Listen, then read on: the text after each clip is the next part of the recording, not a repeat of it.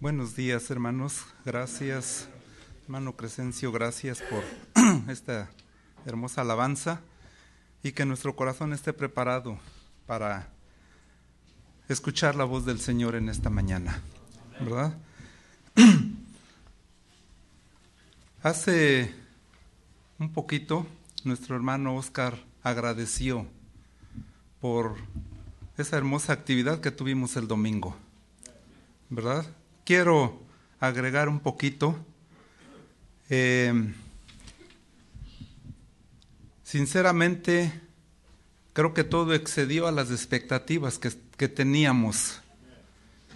Y decía la hermana en su historia de los niños, ¿verdad?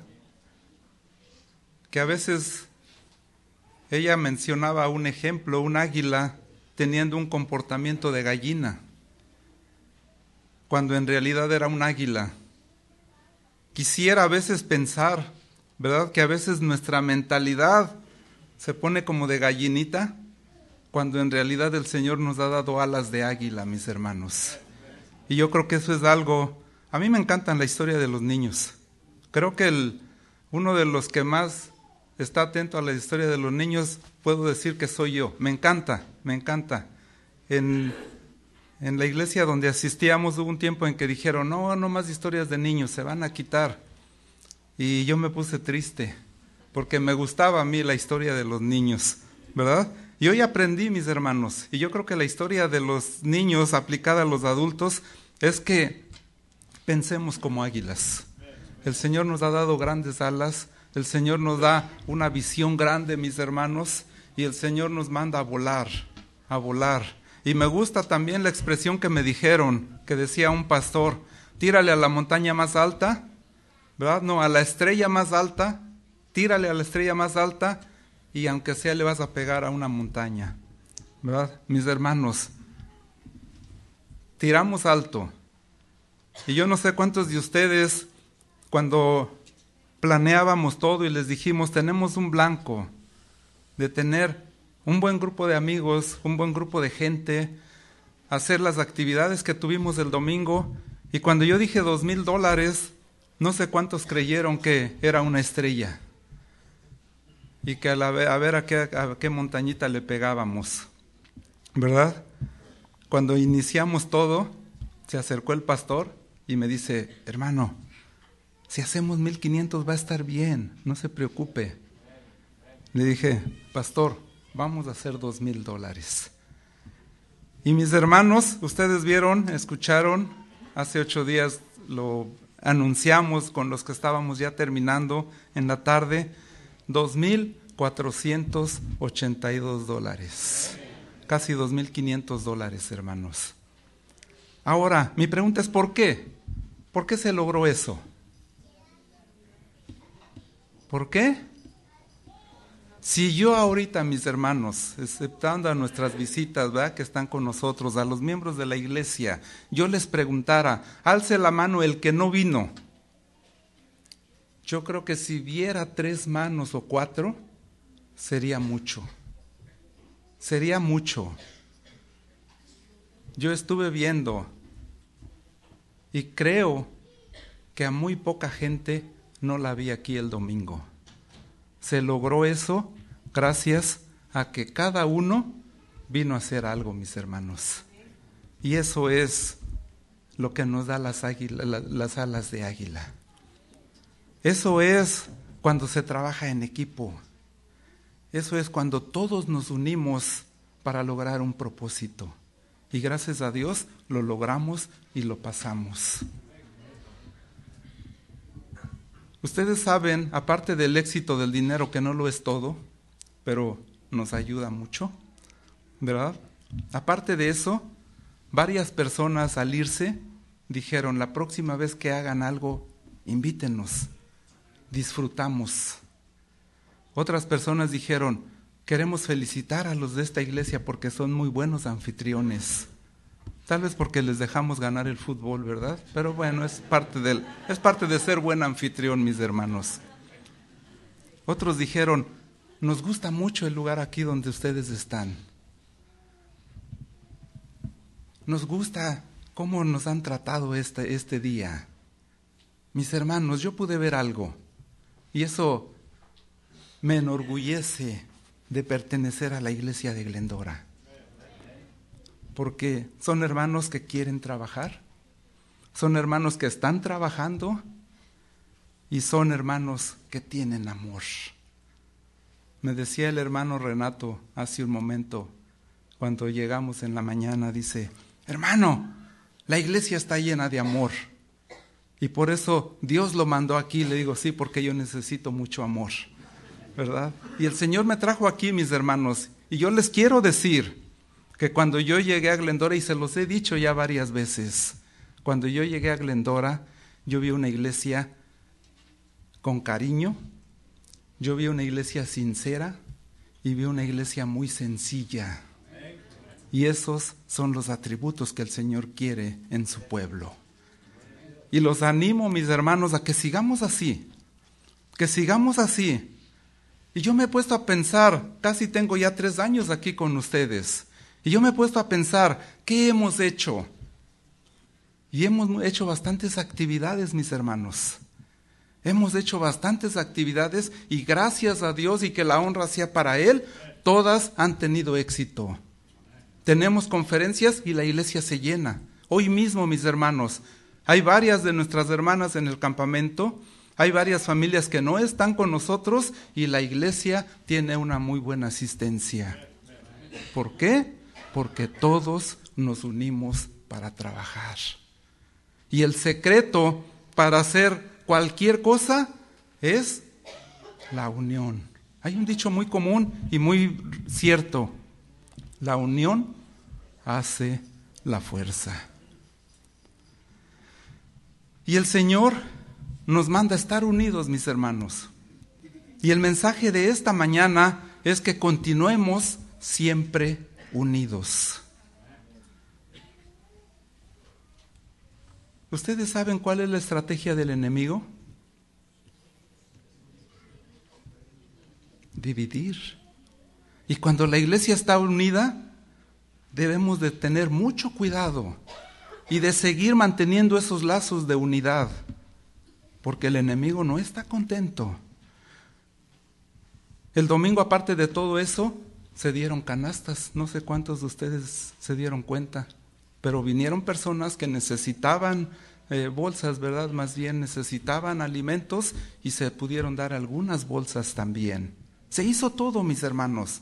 Todo lo que es la obra de, la iglesia, todo lo que el Señor pide que hagamos, se pudo hacer. Ya casi más de dos años estamos llevando desayunos cada sábado a esas personas que no tienen que comer tal vez.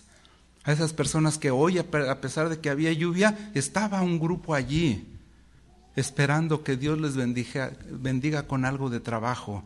Y la iglesia cada sábado fielmente está llevando un desayuno para ese grupo. 60, más de 60 desayunos se repartieron hoy esta mañana. Y, y, usted no se pregunta por qué. ¿Por qué un proyecto que a lo mejor algunos dijeron, pero es que eso es de ir temprano, no va a funcionar, pero es que eso no va, se van a desanimar? A veces empezamos algún proyecto con muchas ganas y va pasando el tiempo y se empieza a desmoronar, desmoronar hasta que se para. Casi tres años y cada sábado que la lluvia no nos impide, estamos allí llevándoles desayunos. ¿Por qué, mis hermanos? Porque hay unidad. ¿Por qué se hizo todo lo que se está haciendo para la honra de Dios? Porque estamos unidos. Y el Señor quiere que sigamos unidos. El enemigo quiere dividirnos y va a querer dividirnos, mis hermanos, pero mantengámonos en nuestras mentes que solamente unidos llegaremos al cielo. Napoleón fue un gran estratega militar usado por el enemigo y él tenía una máxima, divide y vencerás. Él sabía y tenía y su estrategia militar era esa. Mandaba su ejército en una columna. En aquel entonces las batallas eran en líneas. Él mandaba una columna entrando precisamente en el centro de la línea enemiga. Y él y sus soldados sabían, si logran penetrar las líneas y dividir en dos, la batalla está ganada. El enemigo es astuto y el enemigo siempre ha querido y siempre trata de dividir para vencer. Pero el mandato del Señor es, unidos venceremos. Una muy clásica, ¿verdad? La iglesia unida jamás será vencida, mis hermanos. Yo hoy le cambiaría, ¿verdad? Esta mañana tuvimos un hermoso programa de escuela sabática. Allí quedó el letrero, la silla vacía. Los que no vinieron, pregúntele a alguien que sí estuvo al salir del sermón. Fue un, me hizo llorar, hermanos. De por sí yo soy muy fácil de llorar. Me hizo llorar el relato de la silla vacía.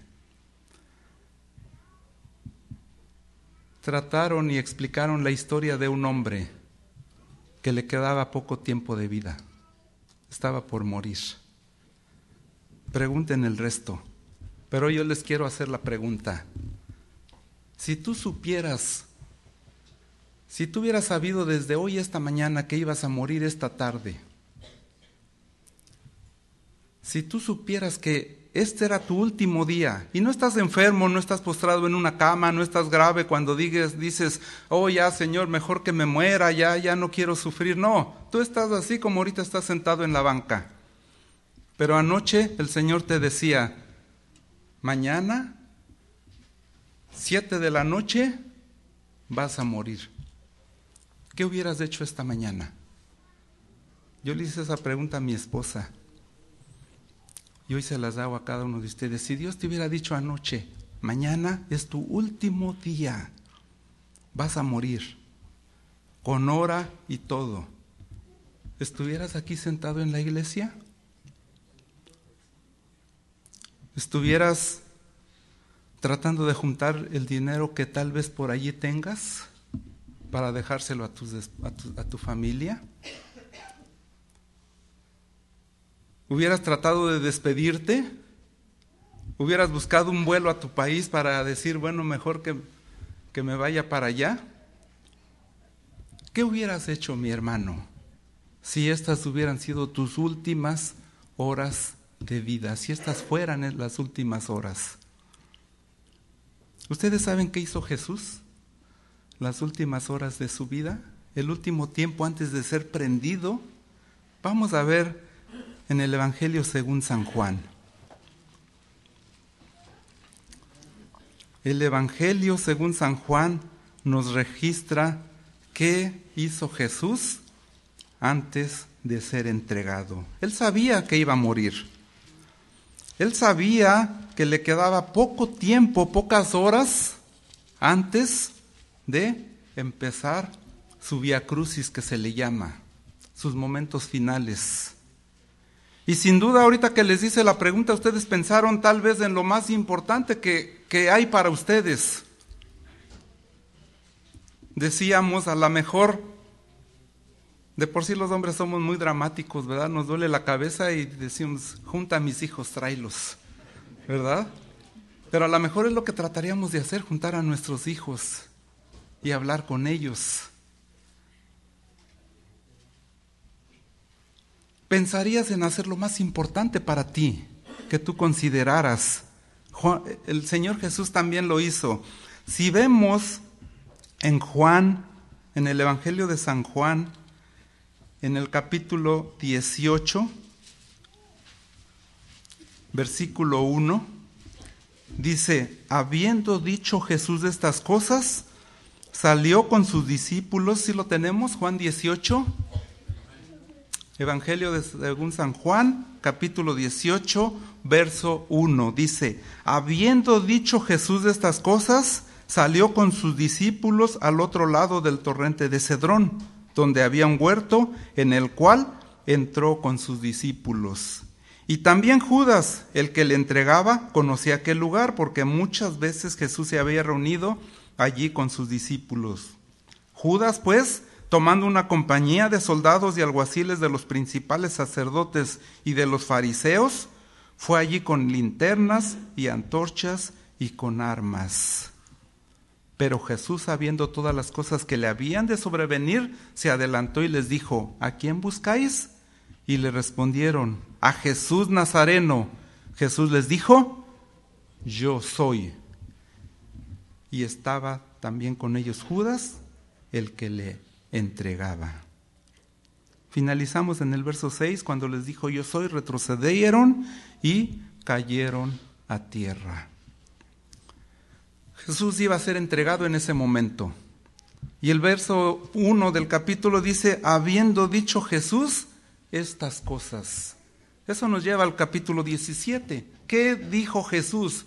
¿Qué es lo que nos dice ahí que Jesús dijo? Habiendo dicho Jesús estas cosas, salió de allí y fue a ser entregado.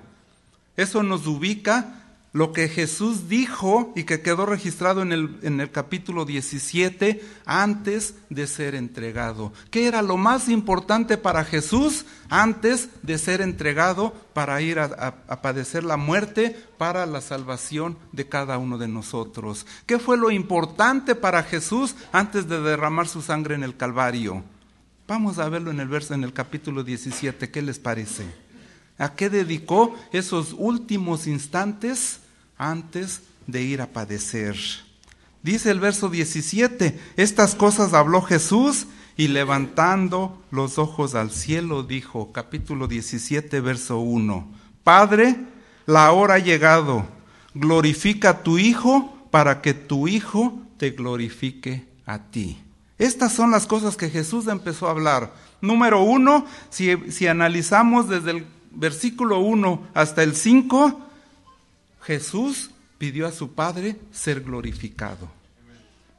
Él había pasado momentos difíciles poquito antes, había estado en el huerto, del, eh, en el huerto orando, en el Getsemaní, había derramado lágrimas y sudor en forma de sangre de tanto dolor que él sentía por lo que venía.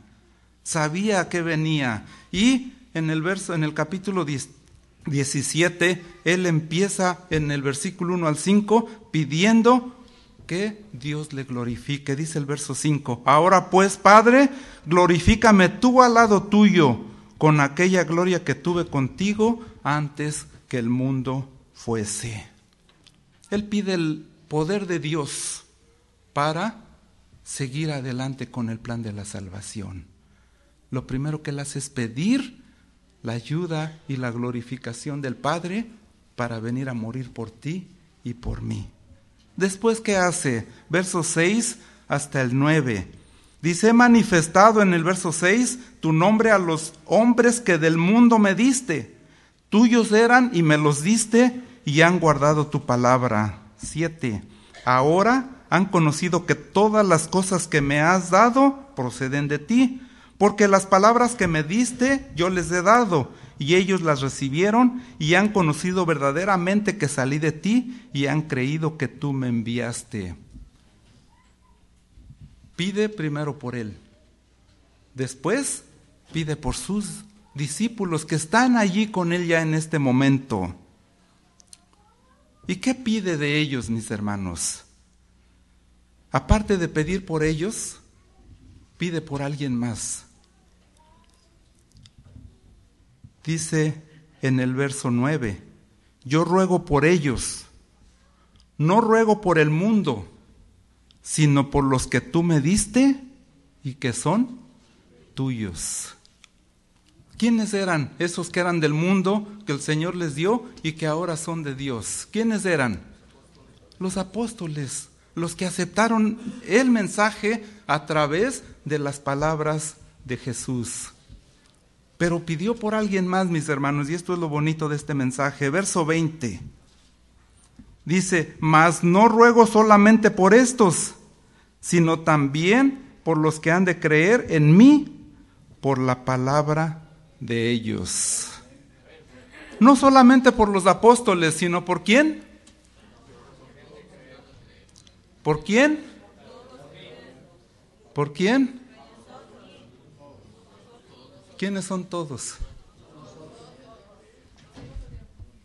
Yo quiero que lo diga personal. ¿Por quién? Amén. pidió por los que habían de creer por la palabra de ellos. Y ahí estás tú y ahí estoy yo. Y allí, mis hermanos, está la iglesia de Glendora. Qué hermoso. Y a mí me emociona, mis hermanos. A mí me emociona saber que en el verso 20, allá en aquel huerto, Jesús vio a Glendora. ¿No les parece hermoso?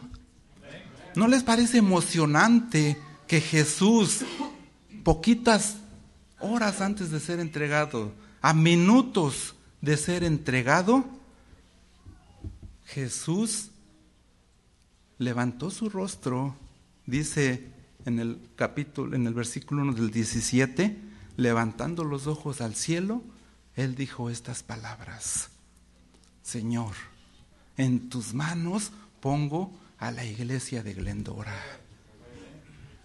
En tus manos pongo a cada uno de los nombres de los que habríamos de creer por el testimonio de los apóstoles.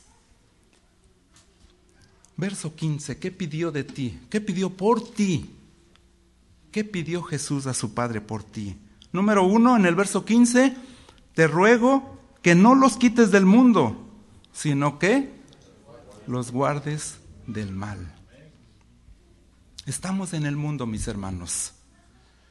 Y el mundo está lleno de tantas cosas negativas, pero estamos aquí. Y el Señor dijo, no me los quites de allí.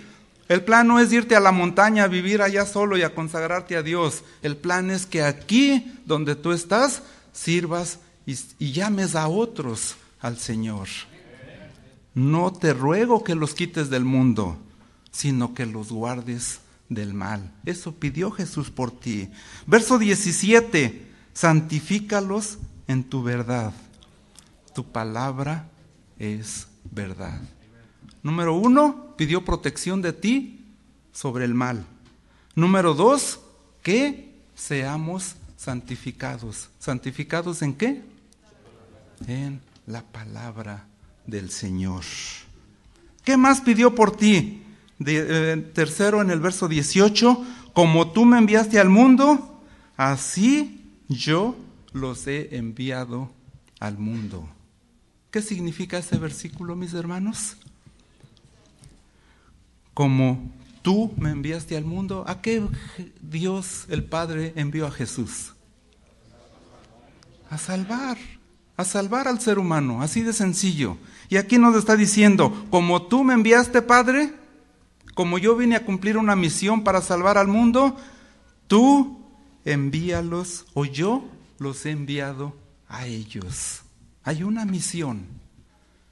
Y nunca debemos de perder de vista la misión, mis hermanos. Porque si perdemos la, de vista la misión, la iglesia empieza a decaer.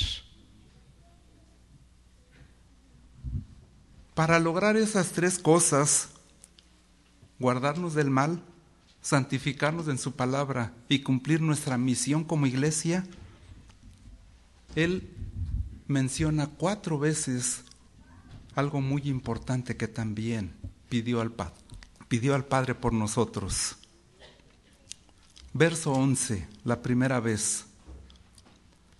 Y ya no estoy en el mundo, mas estos están en el mundo y yo voy a ti. Padre Santo, a los que me has dado, guárdalos en tu nombre, para que qué? Para que sean uno, así como nosotros, salud. Guárdalos en tu nombre, para que sean uno. Verso 21.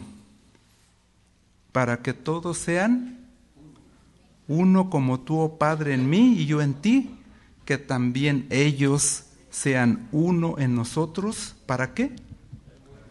Para que el mundo crea que tú me enviaste. Que sean uno como Jesús y el Padre, para que el mundo crea que tú me enviaste. Hay varios amigos que nos visitan que no son miembros de la iglesia de Glendora. Ahí veo varios. Yo les quiero decir a todos los que nos visitan, el que visita Glendora se queda en Glendora. Y el que toma agua de aquí más con más razón.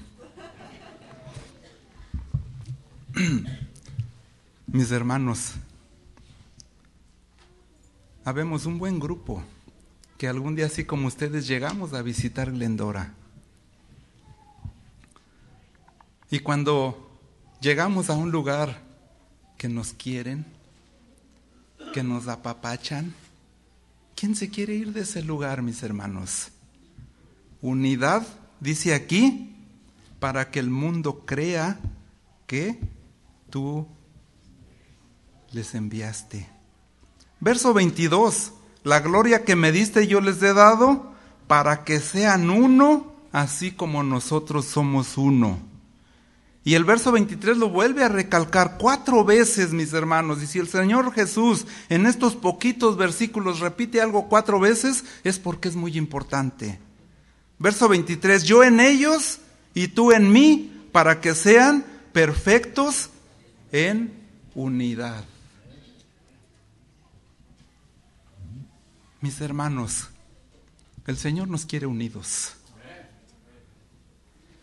En una ocasión estaba platicando con una hermana. Ustedes saben, donde quiera hay situaciones no muy agradables, ¿verdad? Hace años yo platicaba con una hermana. Había una invitación para una actividad de la iglesia.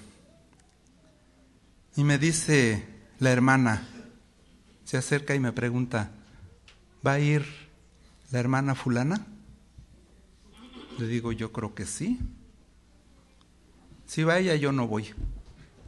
Y se dio la vuelta. Le dije, hermana, hermana, espéreme.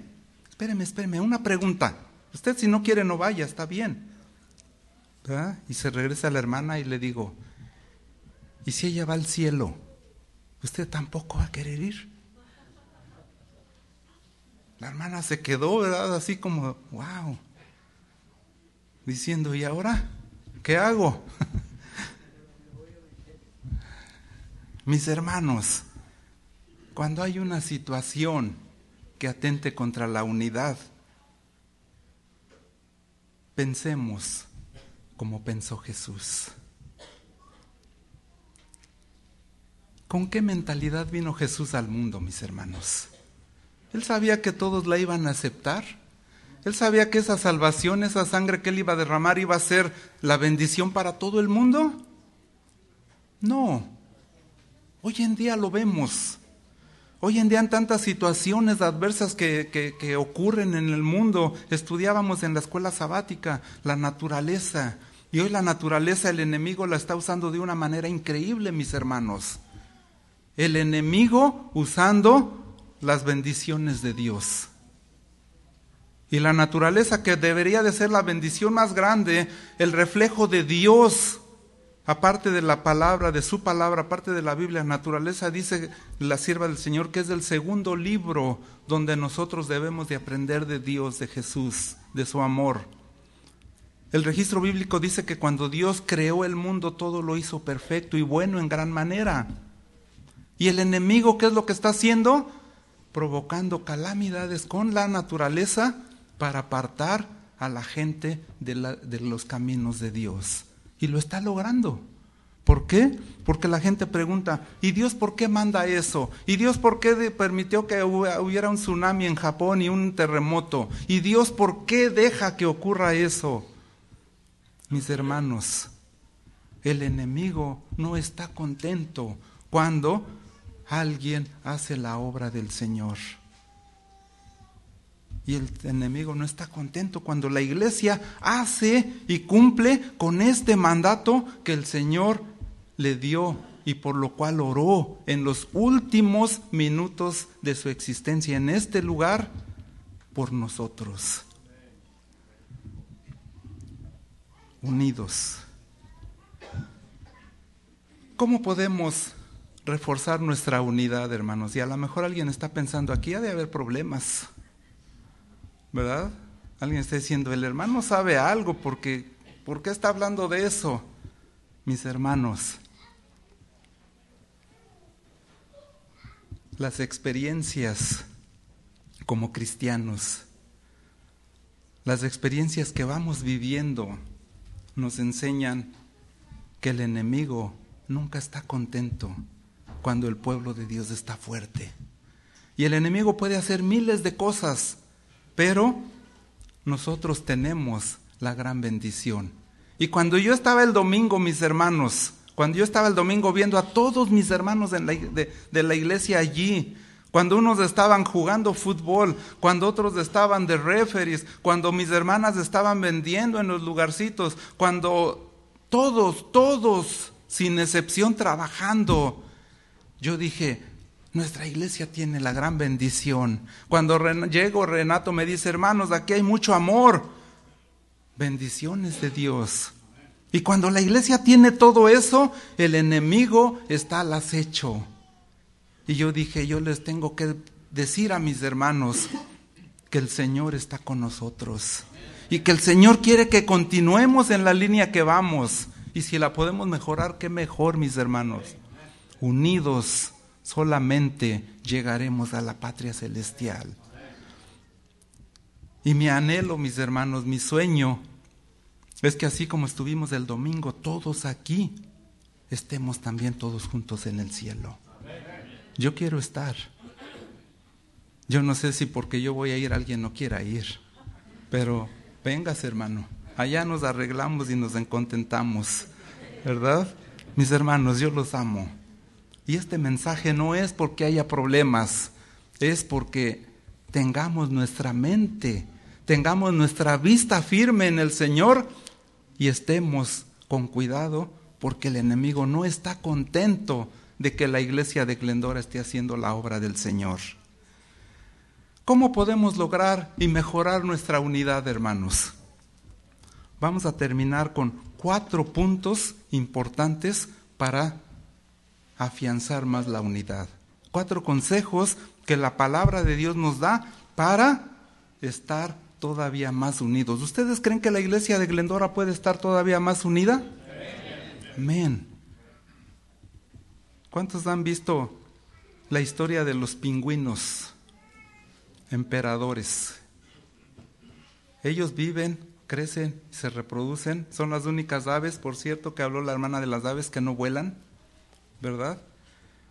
Y ellos, su hábitat es Alaska, el Polo Norte y son temperaturas extremadas. Y dice que eso ha hecho que los pingüinos sea una colonia de, de animales muy unidos. Si no hubiera unidad, ellos mueren. Cuando incuban sus, sus huevitos, es el tiempo más frío que hay en el Polo Norte. Ponen su huevito, obviamente, la, la pingüinita, y se lo da en cuestiones de no más de dos minutos o menos, se lo tiene que pasar al macho entre sus patitas y se lo da porque si se tardan más, el polluelo muere, muere congelado. Y una vez que él se, se la dio, ella se va porque ya lleva varios tiempos sin comer. Ella se va hasta el mar, varias millas, a buscar alimento. El macho, todos los machos, se quedan lo peor del invierno con su huevito en las patas. ¿Y qué hacen para no morir?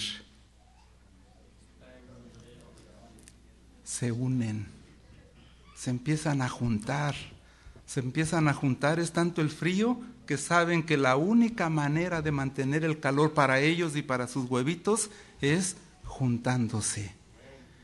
Y son tan organizados Dios les ha dado la gran sabiduría que dice que hacen un, un círculo, un núcleo, y se están rotando. Los que quedan hasta afuera quedan más expuestos al frío, empiezan a meterse de repente después de un tiempo y los que están adentro empiezan a salir. Se tienen que rotar para que no mueran los que quedan afuera. Mis hermanos, aprendamos de los pingüinos, unámonos, hay hermanos más débiles entre nosotros, apoyémoslos, unámonos y sirvámosles de apoyo. Hay hermanos más fuertes, apoyen a los más débiles. Vamos a ver cuatro ejemplos bíblicos, cuatro consejos para mantenernos siempre unidos. Salmo 22, versículo 1 al 3. Salmo 122, versículos 1 al 3. Dice, yo me alegré con los que me decían, a la casa de Jehová iremos. Nuestros pies estuvieron dentro de tus puertas, oh Jerusalén. Jerusalén que se ha edificado como una ciudad que está bien unida entre sí. Consejo número uno. Adoremos juntos a Dios. No perdamos la oportunidad, hermanos. Todos los que podamos venir a cualquier culto de la iglesia, estemos aquí. Estando juntos, adorando juntos, viviremos juntos. Dice la palabra de Dios también en Hebreos 10:25, no dejando vuestras congregaciones como algunos tienen por costumbre. Hermanos, mantengámonos unidos como los pingüinitos. Miércoles, hace frío, hace lluvia, véngase aquí nos calentamos unos a otros. Viernes, hay programa de los jóvenes, vénganse jóvenes y si alguno de los adultos podemos venir, pues agüémosle la fiesta a los jóvenes y metámonos allí con ellos, ¿verdad? Ellos nos van a empezar a, a, ver, primero raro, segundo ya, bueno, ya tercero va a decir, pues ya ni modo, los viejitos están viniendo. Pero hermanos, unámonos y protejamos a nuestros jóvenes también. Adoremos juntos. Número dos, Hechos 1, 14. El libro de Hechos, capítulo 1, versículo 14, nos da un consejo más para siempre mantenernos unidos. Dice Hechos 1.14, todos estos perseveraban como unánimes en oración y ruego. Oración, mis hermanos. Es importante la oración para mantenernos unidos. No sé si escucharon, pero tenemos un nuevo grupo de un, nuevo, una nueva hora para orar a partir de hoy. A partir de hoy vamos a tener un momento más de oración en la tarde. ¿A qué horas? A las 5.45 de la tarde. Y si ustedes ven en el boletín, han de decir, bueno, pues tanta oración, ¿qué pasa? ¿Verdad? Tenemos la hora del poder, sábados a las 8.45. Tenemos ahora la nueva sección, buscándole en la tarde, el sábado a las 5.45. Por cierto, ahí la sociedad de jóvenes es a las 6, no a las cuatro y media. Error de la semana. Después tenemos la clínica de la oración, domingos a las 7 de la mañana y culto de oración el miércoles a las siete y media de la tarde. Cuatro momentos para que oremos como iglesia. La iglesia que ora unida permanece unida. Así es que mis hermanos, vénganse hoy en la tarde. Los quiero ver así como estuvimos el domingo. Todos los que estuvieron el domingo tienen el derecho de venir este sábado en la tarde para iniciar. Van a ser los pioneros del momento de oración en la tarde. Ahora dice la sierva del Señor también que los cristianos y las iglesias que oran y oran, pero no trabajan, ¿saben qué va a pasar? Dice que las iglesias que oran y no hacen nada, pronto dejarán de hacerlo. Pronto dejarán de orar. Así es que la invitación número tres es trabajar. Trabajar. Mateo 28, versículos 19 al 20, está lo que conocemos como la gran comisión. Id y predicar el Evangelio. ¿A quién? A toda nación, tribu, lengua. Mis hermanos, adoremos juntos, oremos juntos y trabajemos juntos. Gracias a Dios porque en esas tres cosas la iglesia de Glendora está trabajando y haciendo también. La última, Efesios 4.2. La carta a los Efesios, capítulo 4, versículo 2. Dice el apóstol Pablo, Efesios 4:2, con toda humildad y mansedumbre, soportándonos con paciencia los unos a los otros en amor. Soportándonos. No vayan a decirme como una vez me dijo otra hermana, dice, es que hermano, yo apenas si soporto ver a esta otra hermana. No habla de ese soportar. No la soporto como es, pero como habla. ¿Verdad? No, no, no. Aquí dice, con toda humildad y mansedumbre, ¿qué otra palabra le pondrían para hacerlo más claro? Apoyando con paciencia unos a otros. No todos somos igual de fuertes. Y no me refiero a lo físico, ¿verdad? Espiritualmente, en defectos, tanto de carácter como de deficiencias. Hablábamos en la clase la semana pasada que hablaba la lección acerca de la dependencia de sustancias tóxicas. Y yo les decía, bueno, creo que gracias a Dios no tenemos problemas con el alcohol, no tenemos problemas con el cigarro, no tenemos problema con lo que sabemos que realmente es muy nocivo para la salud. Pero, ¿qué tal el cafecito? Ay, se oyó así un ay. ¿Qué tal la coca? No coca blanca, la coca negra. ¿Verdad? ¿Qué tal la pepsicolita? Pues total, eso no está tan mal.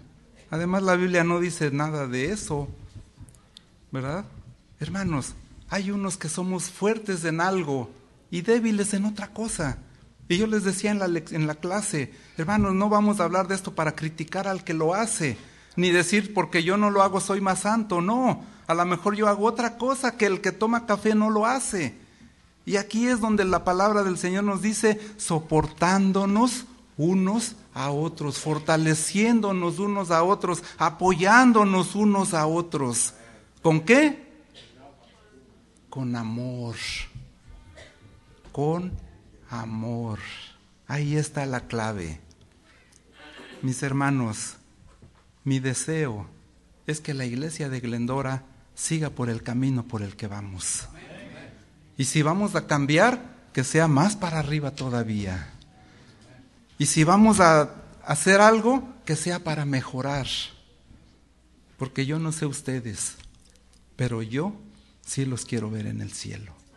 Y no porque esté diciendo que yo ya tengo mi ganada mi, mi lugar, pero si ustedes llegan, yo también quiero llegar, mis hermanos.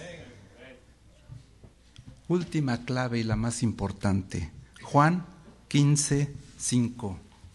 Evangelio según San Juan, capítulo 15, último versículo de esta mañana, mis hermanos.